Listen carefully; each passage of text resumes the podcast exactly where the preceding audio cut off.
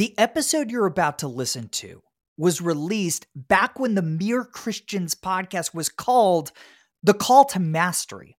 Now, if you love Mere Christians, you're still going to love these older episodes because the majority of each conversation focuses on how the gospel influences the work of our guests. With that disclaimer out of the way, please enjoy the episode. Hey, everybody, welcome to the Call to Mastery. I'm Jordan Raynor. This is a podcast for Christians who want to do their most exceptional work for the glory of God and the good of others.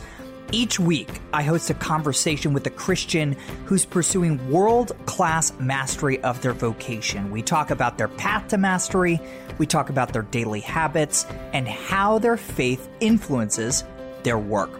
Today's guest is Sam Verghese. He's the Chief Operating Officer for Florida Virtual Schools.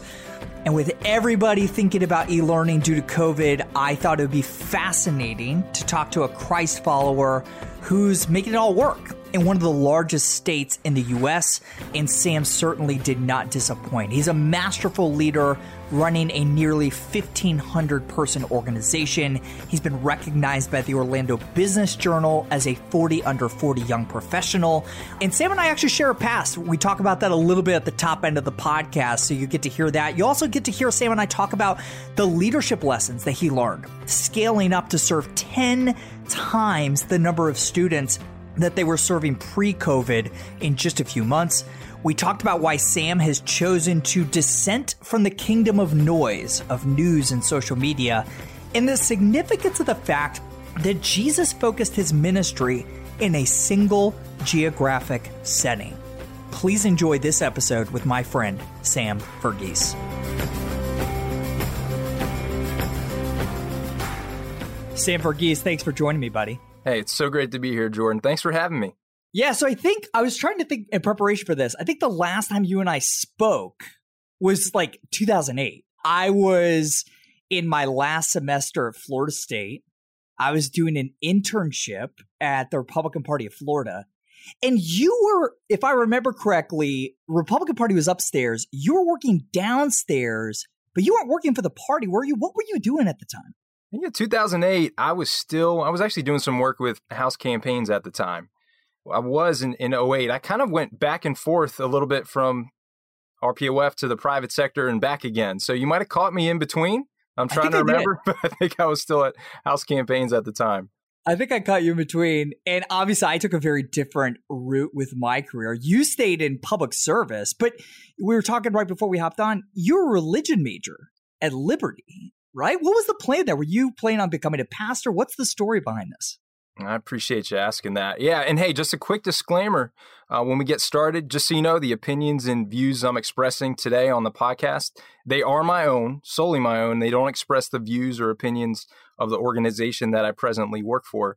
So you're good. That, you're good. You're a good public servant. Gotta say it. Sam. Gotta well, say it. Jordan. Well said. You have to. You have to. Gotta say it. So yeah, talking about being a religion major. So it really takes it back to when I came to Christ, when Jesus became my all in all.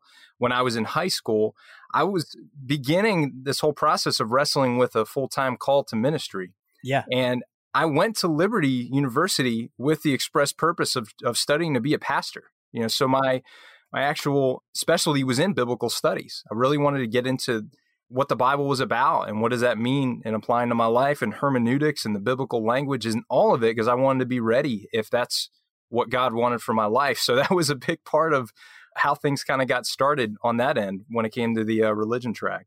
So, how did you eventually decide on public service? How did you get from wanting to be in you know, what we might call religious professionals, a pastor, to being in public service and working in politics and government? Yeah, yeah, it's it's interesting, Jordan. I mean, I've really had a lot of great opportunities in my life that the Lord's provided, and after graduating from Liberty, and I was wrestling with this full call time to ministry, I was trying to figure out what that looked like. So, ended up becoming a teacher at one point.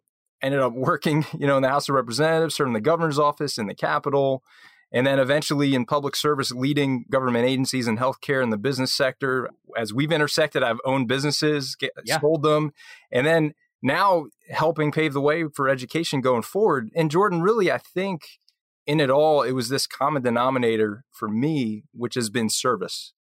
I think for me, really where the heart of it is, it's important for me each day to start and end and having a clear conscience that I'm doing some real public good by serving others. And since I didn't go into full time vocational ministry, I tried to stay as close as I could to the local church through the whole journey. And I didn't map it out this way. Okay. I, I really, I really can't say, hey, this is all Sam doing this. The Lord has been working in this process and God is taking care of me. It's just been an interesting time, probably to sum up all of that, how this kind of call to ministry transferred to public service. I have a wonderful, supportive wife and I have three active kiddos. And one of my sons was giving a speech about his family in the school. And when it came to talking about what his dad does, he summed it up best. He just said, My dad, uh, he helps people. I love it. I said, okay. I said, that's a good way of describing it, son. Good job. I love it. and listen, right? And this is what this podcast is all about. Your work, whether you're a quote unquote full time missionary, my most hated term, or a pastor, or working for Florida Virtual Schools is ministry. I mean, the word ministry in scripture just means service, right? Uh-huh. It is serving others, and that's what you're doing. All right, let's talk about your current role. I think after we're recording this towards the end of 2020, I think we all by now know what an organization like Florida Virtual School does. But give us an idea of what you do specifically in your role as COO of this organization. Sure. Yeah. When it comes to what I do, you know, so much of it is helping drive the agenda of what of what our CEO, Dr. Algaze, is looking to do. And specifically of that, I deal with the technology side with the innovative end of how we're continually taking our product and what we're providing for the students to a level that's going to give them excellence in being able to reach their educational goals whether that's on the tech front or the human resources side and getting the right people placed in the right situation. Take the Jim Collins idea, the right people on the right bus in the right seat. Yeah. That is a big part of what I do day in and day out. How do I take this vision and bring it to an implementable reality uh, so that it really does touch the hearts and lives of people that we're intersecting with day in and day out? So, at the risk of inflicting PTSD, take, take us back to March 2020. COVID hits, forces all schools to find some virtual solution. Please tell us in as much detail what those first few weeks look like for you. Mm. Yeah, I think it started with a lot of prayer. yeah. yeah.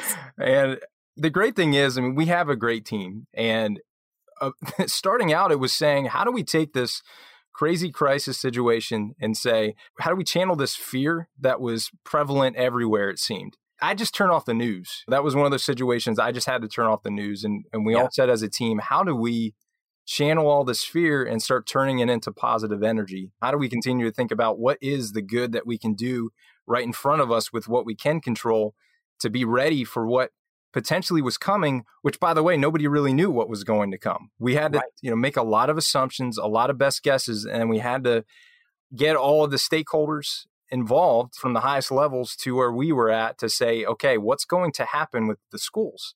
So interfacing with everybody, governor's office down of let's make sure we're ready so we can play our part. And as we were doing that, it became pretty apparent that, hey, if this thing gets so bad and kids cannot go to school at all, we got to be ready to serve the population of Florida. Yeah. When it comes to student population. And that's just shy of 3 million students. Jeez. Not to mention we also have a national and global footprint as well. So we have students from other states, and that's a really neat part of the story too, and hmm. helping other states build up their virtual programs. So we had to say, you know what, we got to start with Florida. So let's figure out how to get to a capacity technologically to serve 2.7 million students, and then let's ramp that up to 4 million students in case everything becomes the, the apocalypse in this situation. And it's a very daunting task to say, okay, here's where you're at, here's where you need to go. And then let's get the right people in place to figure it out. And by the way, there still wasn't CARES funding that existed yet. So that wasn't even on the table. But as a team, we said we got to do the right thing. I got to give credit where it's due to the governor and the commissioner of education and to my CEO because they said, let's do the right thing. Let's be ready for a virtual safety net. and let's make this happen. And then it was, of course, the day in, day out, let's make this a reality to get ready for students if it became that route, to give them our courses and give them our curriculum to be ready for whatever was coming. So you're planning on ramping up to 3 million, 4 million students. How many students were attending Florida Virtual School pre COVID? So we had about it was about 200 close to 200 say ballpark 200,000 about wow. that wow. at the time. So you can imagine to go from that we were increasing everything tenfold plus. Yeah. You know, right out of the gate to say we need to be ready for this. And it was going to require a lot of creativity in the process because we knew the answer wasn't going to be, well, let's just hire thousands and thousands of teachers. Well, there's not enough certified teachers to do that. Right. So, how'd you do it? Well, a big part of it was we said, let's, in every way possible, be able to get our curriculum to the districts that needed it to students that needed it in every form and fashion. So we ended up actually offering our courses at one point for free 100 of our courses. If someone had an LMS at a district level or a charter school level, private school level, to, to get them connected so they could have a link to our courses. So at least their teachers locally would yeah. be able to have their ability to connect with their students locally, keep it close to the students as possible. We believe that was going to be best for them in this crazy time of chaos where there was so much uncertainty. We said, how can we provide some constancy to students, to parents, two people involved in that. So they had an opportunity to have not worry about necessarily teaching and creating curriculum, but being able to deliver it and get that time with those students because there was going to be a lot more that was going to arise out of this situation than just learning. There was going to be mental health considerations and other things as well out of that. So you mentioned uncertainty. I think that is the word of 2020. Mm-hmm. You guys are making all these plans back in March, back in April. You have no idea what's going to happen with schools in the fall. I think a lot of leaders are asking, like, how do you do that, right? Like, did you have dedicated teams working on Plan A, Plan B, Plan C, and and how far along did those plans get in the process? Like, how did you guys think about planning for those different potential scenarios? Yeah, the short of it is, I mean, we we tried as much as we could to come with an open mind and try to deal with the known before the unknown. I think yeah. we had certain constants that we knew were going to be there, like potentially we knew what the state funding was going to be to start, at least what we had to work with. And we knew how much that we potentially had that we could take a financial hit, right? So option A would be out of our existing resources, what can we do? Yeah. Out of what doesn't exist. Option B, what if CARES funding comes? Option C. So we did many, many kind of war game scenarios through the process of like a quarterback would, just having those checkdowns in their routes with their wide receivers. It was that same yeah. kind of idea. If this happens, let's consider this option. If this happens, let's consider this option.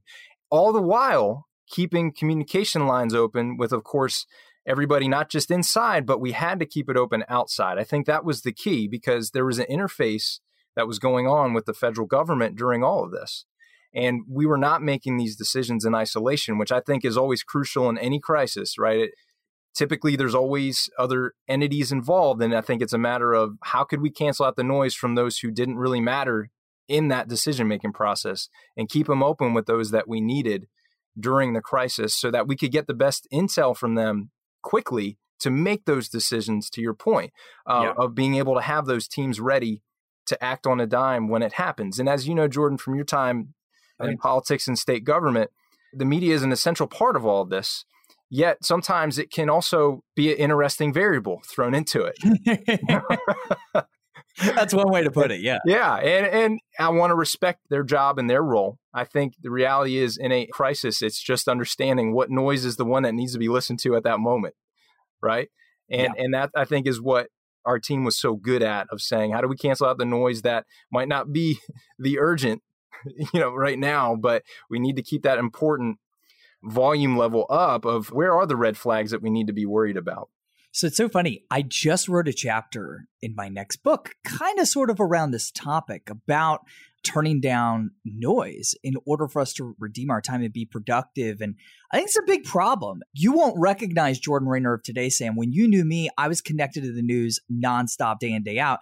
Today, mm-hmm. I consume basically zero news, zero news websites, no TV news, nothing. And I found part of the rationale there is I've just realized pretty much everything is unimportant. Almost everything in the news is unimportant to my work. But I'll tell you what, COVID was the exception, right? So obviously, mm-hmm. once I started hearing from my friends what's going on, I'm going to tampabay.com, going to the New York Times, checking numbers and face mask orders or whatever. And I found that I was unsurprisingly more distracted than ever and also just more anxious than ever. Mm. And it made it so hard to make decisions that previously were so easy for me to make. I'm curious if you have a similar relationship with news and noise and all. It sounds like you do. It sounds like you've thought really deeply about this. Yeah, I really appreciate you asking. And I, you know, I'll give you some moments of vulnerability in this. What I'm going to say is definitely testimonial and it's not prescriptive for anyone. yeah. I would say that. I do have battles with anxiety. I do. I've had to wrestle with this for years of my life. There's a lot that ties into why I have these types of issues. So there was a time where a couple years ago where I made the, the hard decision of of actually going beyond just news, but I don't have any social media accounts anymore. I noticed that. Yeah. My team couldn't find you when we were researching this. Like, is this guy ghost? Is he real? and Jordan, as you and I know from time, yeah. I had a decent following on oh, social media. oh, yeah. media. Oh yeah. You, you were the guy. Yeah. So this was this was very a very difficult decision, but I got to a point where my life started to become not sustainable for me when it came to trying to keep up social media wise and being able to still focus day in and day out on what was most important and dear to me in my life and what I valued most. And what I didn't value most was how many likes I was getting in Facebook or how many people were retweeting what I was writing. Now, like I said, this is testimonial. It's not prescriptive. I understand when it comes to personal brand, there is a very important argument to make for having those channels. So, you know, like I said, take it or leave it. What works for you, what doesn't. I just know this worked for me because Jordan, in a crisis moment, or just as I love to talk about, just in the day in, day out, the balance of life, I have to stay centered on the moment with the task at hand.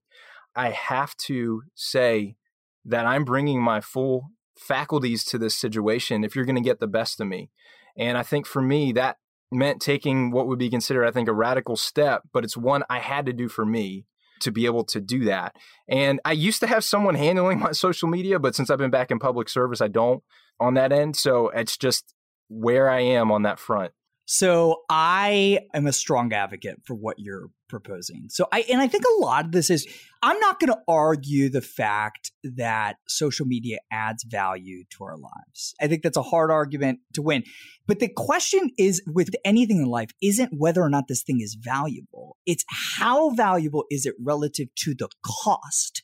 And the cost of social media is exorbitant in terms of our focus, in terms of anxiety, right? We got to ask what Paul asked, right? About different topics. Is it profitable? Right? Is social media and news services and all the noise in our lives profitable as we seek to do our most exceptional work for the glory of God and the good of others?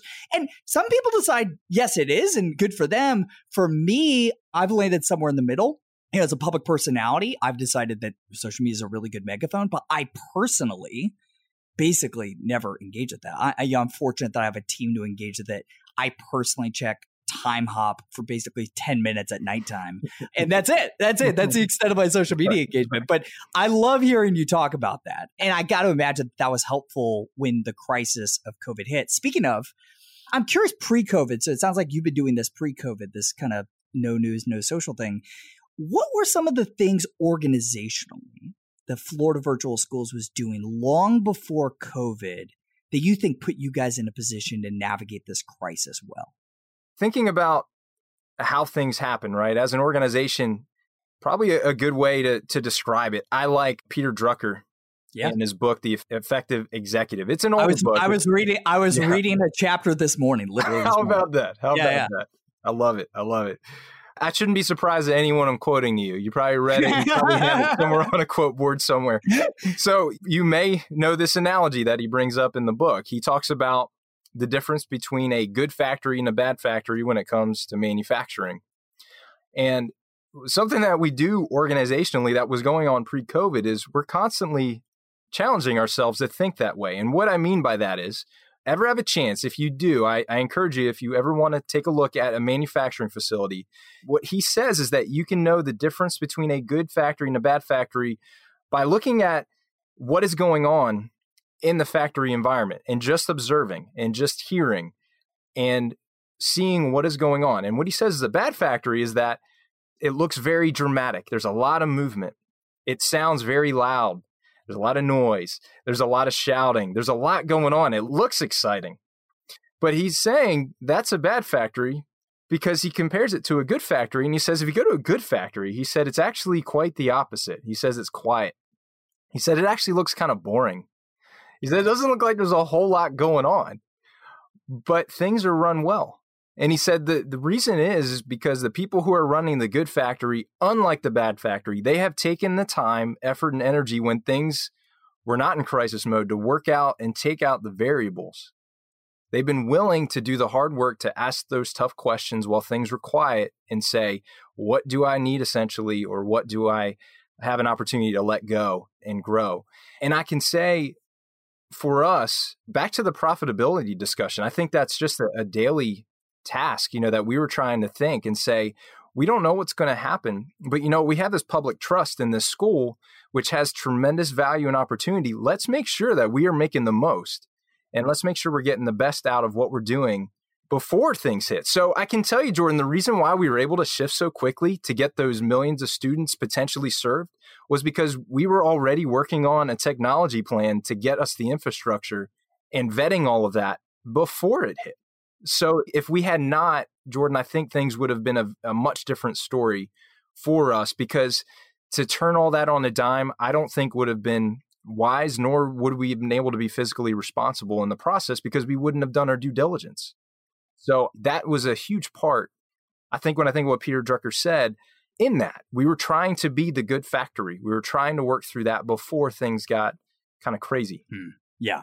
So let's pretend for a second you've got to give a speech tomorrow to other leaders across a I don't know a bunch of different industries, right? And the spe- the title of the speech is top three leadership lessons I learned during the COVID nineteen crisis and scaling up to three million students. What would those lessons be? Hmm. Top three, man. I am on the spot here today. You uh, are. I would say, and you might get to this point. I'll give you four.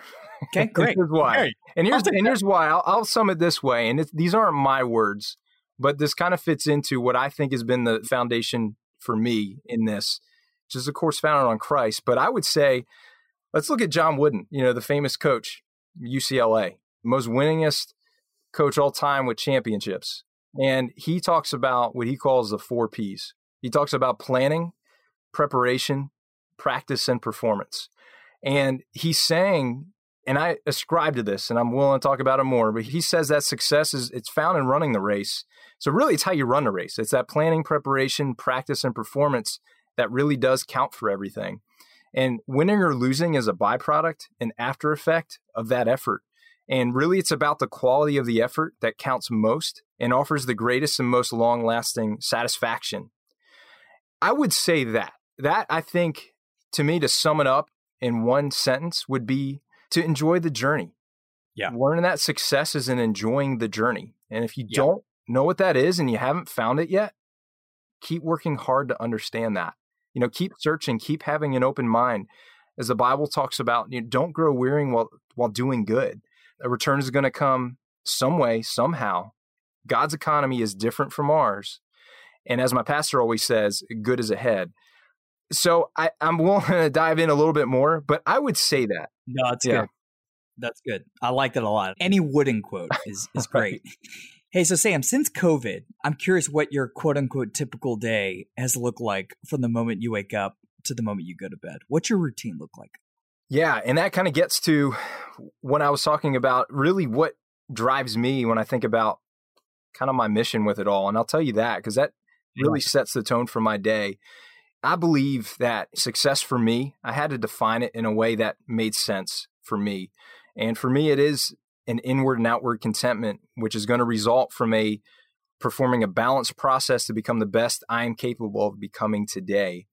And that is rooted in Philippians 4 11 through 13. And I know you know the passage well. I think the idea of what Paul says and that he has learned the secret of contentment. Yes. Having much, having little, that process is important. When I look at the Greek words there, talking about learning and that process that's there, I'm still learning that process. I want to learn that secret. You know, for me, it's it's not necessarily a feeling, but a mindset and a disposition of spirit. So it starts off with that for me, where I am I'm reminded this is going to drive what I'm doing. So in that, my day it starts small, but it compounds. The successes will start compounding, and what I mean by that is in my day to have a balanced process, I've got to have three components that are hitting different aspects of my day at different points. And that is humility, that's conditioning, and that's generosity. And what I hmm. mean by that, it will really play out as I talk about it. I start off first thing in the morning. I don't care what day it is or how bad I feel. I have to get time with God. And that is, of course, through prayer and the word. But something I also do is I journal a lot. I mm. journal a lot because I'm not great at engaging my feelings. So I sometimes have to write them down. And I know, talk about being the new school guy in a new school situation. I love the old school idea of journaling and processing and getting my thoughts out on paper. And I always have to have a strong black cup of coffee while I'm in the process. That's the other thing. Every morning, I gotta Every have morning. that. Gotta have that. So that is the most important part of my day where I'm reminded of my purpose. So I have one success no matter what's going on in my day, starting there. I make the bed. I can tell you that. I make the bed. And that's actually something that my wife and I have found very important for our lives. It always impressed me when I think of humility. I think of Nelson Mandela and how he had part of his daily routine where he's president of South Africa, you know, Nobel Peace Prize winner, the biggest name of the time and what he was doing there. And he was still making his bed every morning himself. Yeah. And he would actually get into arguments with his maid about it because she wanted to make it. And he just said, No, I got to do this. This is what I do. This is who I am. This is sets my day. And then just a couple of months ago, and you probably heard this speech too, but I heard a graduation speech by Admiral William McRaven, who's yeah. a retired four star general in the Navy. And he talked about how what he learned in the Navy SEALs was so crucial when it came to making his bed. Yeah. And I thought, man, that's just another reason why I'm just going to pull and say, hey, these great people are doing it, so I'm going to do it. I, love, I love it. So the third thing that I'm starting off with after that, and this is still the morning, this is before my kids are getting up. This is early. This is really early because I, I need this time before I'm having the joyous, blessed onslaught of my kids. You know, having Uh, so the yeah, the third part is I, I, exercise, and that's part of the conditioning and, and the generosity side. I'm making an investment in myself. Warren Buffett says that the greatest investment you can make is an investment in yourself. And for me, investing in my health is crucial. It really does set the tone. I've had some health issues at times physically, and it is not fun. It is difficult to perform at a high level if I'm not taking care of myself day in and day out so Jordan, from there, and then I'll let you stop me. But the no, this is terrific. Say, I love it. By yeah, the way, what time? Are, what time are you waking up? I try not to wake up later than six. So yeah. okay. I'll wake up in a range of between four and six, depending on what's going on and how I feel in the morning, energy level yeah, wise. But I try to, you know, I, I try to listen to my body in that. Yeah. And I also try to listen to how hard I'm going to push myself. And that's key, I think, in just working through those things. And as that's going on, I think it's crucial to know that I now have this foundation of success that's already started before my kids are up. And uh, my wife's actually in the middle of nursing school right now, which is also in, incredibly busy for us on that front too. So there's a lot of variables that are going to hit once everyone's up. Oh yeah. So I think knowing this that the outflow of what I'm going to bring to bear for the rest of the day is set in the morning. That foundation is set and it does dictate that tone. So even if my day goes really bad, things go awry, I can always point back to three accomplishments I've had in the morning and three successes I've had in the morning, is the way I define it. And then I can point to my time with God. I can point to the fact that my bed's made and my morning workout, no matter what happens the rest of the day, and say, you know what, I still did things that were important to me. I still have a foundation to to stand on. And that's before I've gotten to work. I love that. What time do you get to the office? Nine, nine thirty. So what's interesting now is is the office oh, yeah, never, never leaves or never. There you go. yeah, yeah. So as I moved to my guest bedroom, you know, so when I was driving in, and and right now we're trying to be mindful, of course, of COVID and sensitive. And the fact is, the joke about what we're doing is we've been social distancing before it was cool since exactly, 19, right. 1997, right? Right. You know, since we were founded. So it's just that idea of when I do go in, I mean, I try to be ready and engaged by 8:30 and that's, you know, I can get on the phone before that, but I also find I've got to have boundaries set because see, I'm also taking my kids to school. Yeah. And that's important to me. You know, that's a moment of I'll talk about later at dinner where I'm engaging, I'm teaching with my kids, I'm praying with them for that time, even though it is just a few minutes, you know, on the ride to school. But it's important to me. It's important for them to know they have me in their life and I care with that. So for there, I try not to do things before 8:30 where I can help it as much as possible. I just try not to. That's where I'm at. So then usually I'm there ready to go work wise with things. Yeah. I love it. So what time do you shut down and come back downstairs, come out of the guest bedroom Yeah. and reintegrate into family life? Yeah, I try as much as I can. And as you know this, that's probably the harder part. The easier part's Oh, yeah. oh yeah. The ending part's the difficult one. And I try as much as I can to be done by 5:30. Yeah. That's not always the case, but as we'll talk about, one of those other key successes in my life is that I have dinner with my family. I got to make family dinner a priority. So even if I'm going to work late and it's going to be a late night, I try to at least tell my team, "Hey, can I at least get a half hour? We need to take a few minutes, get some time with our family. We'll come back. You know, Yeah. we'll come back to this if we need to." And so I try around that time. Like I said, 5:30 is to 6. It's usually in that range. I try not to extend it longer than that where I can help it. Most of the stuff, Jordan, I've found through the years, it usually can wait. It almost No- 99% of the time nothing's urgent. Nothing's urgent. Nothing. Pretty much nothing. I do the same thing. I don't check email. I'm done at five o'clock. I go downstairs and nothing's urgent. If it's truly urgent, someone will find a way to get my attention. They'll figure it out. Totally. I love it. So, what does the rest of your evening look like? How do you wind down? How do you, you know, what time are you going to bed? All that good stuff. Yeah. So, so just to tell you, with dinner being a priority, it's just something neat that my wife and I do. Yeah. We try to ask at least one good thing and one bad thing for all of our kids. Oh, I like that. Yeah. We do that because life isn't just always positivity and, and rose colored glasses. exactly. Yeah. When you are reading in the Bible about the book of Job, you know, life can be hard. I mean, it can be hard to understand. And sometimes bad things happen to good people. Those are important teaching moments for my wife and I, where we really have that as kind of our time of teaching and then word with our kids Hmm. at the dinner table because we've used to set aside time at night with them and I know a lot of families who can do that. I just have to do what works for us. And I find Yeah. it's it's been a difficulty and a struggle to find time outside of a benchmark that's already set, which is our dinner time. And remember, this is the generosity side too. That's an investment in my family when they Yeah. get to hear not just their good and bads, but I share mine too. I Yeah. talk about what I'm frustrated with in reason, of course, but I do. Every day I have good and bad things as well. And I really, well, my wife being a former teacher as well, I mean, she's great at this also of just shaping, helping to shape our kids' worldview, encouraging them to know Jesus more, to view God's world in the light of how they relate to it. So that's dinner. It's time of discipleship, right? Yes, it's family absolutely. discipleship around the dinner table. I love it. It really is. It really is. And then after that, the other priority we have is that I either take a walk or I run with my wife. And Nice. we do that because we just need to reconnect too. Yeah. There's days, especially as I said, we're both very busy. I may have barely talked to her in the mornings. Sometimes, if we're both up super early at the same time, we'll talk for a bit and connect then, but that's not always a given.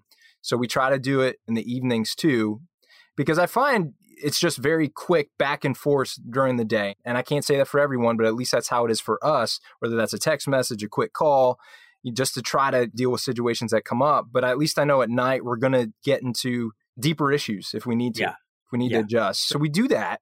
And the great thing about it, my kids are getting old enough, they can do their chores during Yeah, it's great. dinner. That's amazing. Yeah. so it's like killing two birds with one stone, that same process. And then to wind my day down beyond that, you know, of course, time with the family. What I try to have for me at the end, and these are the days where I'm sticking to discipline and I'm ending it well. I also end the day with a bookend like I did when I started. I take time, I pray, I journal, and I work through my day. I work through the Lord's Prayer. I express my joys, my triumphs, my trials, my mistakes. And this is important to me on many, many levels. I mentioned my struggle with anxiety. If I miss this step at the end of my day and I decide to make the choice to binge watch Netflix or something else, I've actually found myself many, many times, whether that's pre COVID or especially in a crisis situation, I'll wake up at 3 a.m. I'll wake up in the middle of the night. I find that I struggle with mentally and emotionally going through the process of dealing with what happened in the day. And I have to deal with it in the middle of the night with intrusive thoughts and emotions. And I still do engage God. But man, that really does throw off my balance for the next day and my effectiveness for the next day because mm-hmm. of choices often, often because of choices I made earlier that day and not yeah. dealing with those feelings and dealing with those issues and being proactive, but instead stuffing it down and not being honest and yeah. truthful to myself and to God. So there's, you know, there's a lot more I can expound on in there, but that's the gist of that's the gist of what my day looks on a good day. And as I said, not every day is perfect like that. I wish it yeah, did. Yeah, yeah, yeah, exactly. But we try. We try. no, I love it. I love it. Yeah, we hear journaling a lot from some of the world class guests that we have. And it's something I don't do consistently daily, but it's something I'm trying to be more consistent at because I, I, find that my head is clearer. I'm more fully engaged with my work and my family when I've had a chance to process stuff on my own. Right. And think through stuff on my own. So you and I, you know, we've lost track of each other over the years. I had no idea you were at Florida Virtual Schools. I found out because I got this Google alert. I get Google alerts for any mention of my books, and there was a Google alert for Called to Create. And you said in this interview, quote, every day I wake up knowing I am called to create an exceptional digital learning environment for students of all walks of life, end quote. And I just loved it so much. And so I reached out, I was like, hey, we need to reconnect. So talk about why you view your work as a calling. How do you see your work as the COO of Florida Virtual Schools connecting to the work that God is doing in the world. And I love that it popped up. And there's another reason where, where we talk about distractions and other things with social media. It's like, you know, we haven't talked in a while now. And yeah. just the fact that it popped up, I'm just thinking how providential. And, and guess what? I put the title of your book in there.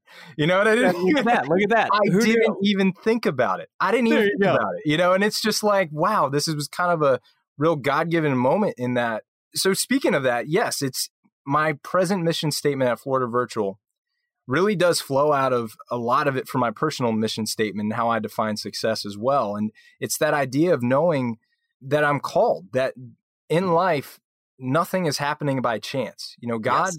if He has me in a present situation, there's a reason for that. And just like eh, Jesus was called to a certain people, a certain time, in a certain place, he was in Israel. He was in a local area. He was at a local time.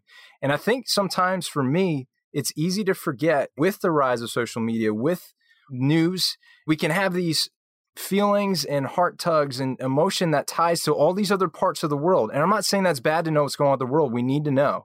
Absolutely. But Jesus was focused locally. Yeah. You know, he was there, he was present in the moment with the people he was serving, and he had an impact that changed the entire history of the world hmm. and ushered in his kingdom and did that. Now I know we we're not Jesus, we're not going to be Jesus, but I think the idea was was that I can't have a greater impact than Jesus. That's my point. so I'm yeah. saying if he thought it was good enough to be present locally where he was called, man, shouldn't I think about that? Shouldn't hmm. I think about how I'm called in this moment, right where I am, to do this daily balance process of making my organization the best it can be? Isn't that enough? Isn't that enough to do what I'm called to do as a husband and father to love my family right where they are? You know, and start there. It's that idea, Jordan, you mentioned earlier about missions work and all of that. And I think sometimes we can forget the greatest opportunity we might have in this moment is right in front of us. And maybe we just don't want to see it. Maybe we don't want to admit it's my neighbor next door because I'm uncomfortable. So that idea is the same calling. God is calling me in this moment. He didn't call me to Australia. He didn't call me to Iran or Iraq or somewhere else. He called me here in Winter Garden. which means he called me to my local church, which means he called me to Florida Virtual School. And I got to do something with that. And I want to make the most out of it today. And I want to do that day in and day out and trust the results to him, trust the outcomes to him, which is that what Wooden was talking about. That's beautifully said. Very, very well said. And I think we can get uh, caught up in these grandiose visions for our lives, for our careers, and forget to be diligent and good stewards of what's right in front of us. And that's what the Lord's called us to do. And I, I've never really thought deeply about this idea of Jesus being confined to a particular time, particular place. But no, that certainly has ramifications for how we think about our work. By the way, part of the quote that I read a few minutes ago from you that I loved was you saying that you're called to create an exceptional learning environment, exceptional being one of my favorite words. We use it literally in every episode of this podcast in the introduction. so I'm curious if you see your faith influencing your commitment to excellence in any way and these exceptionally high standards you have for your work. Are those things connected for you? I'd say for me, Jordan, it is. It is. I think, you know what? Let me do this.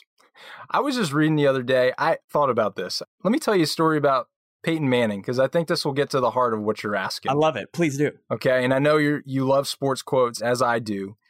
So Peyton was retiring and he was giving his speech as retirement speech. And basically, with Peyton, and everybody knows who he is, greatest quarterback when it comes to the regular season, arguably one of the greatest quarterbacks of all time for oh, sure. Oh, yeah.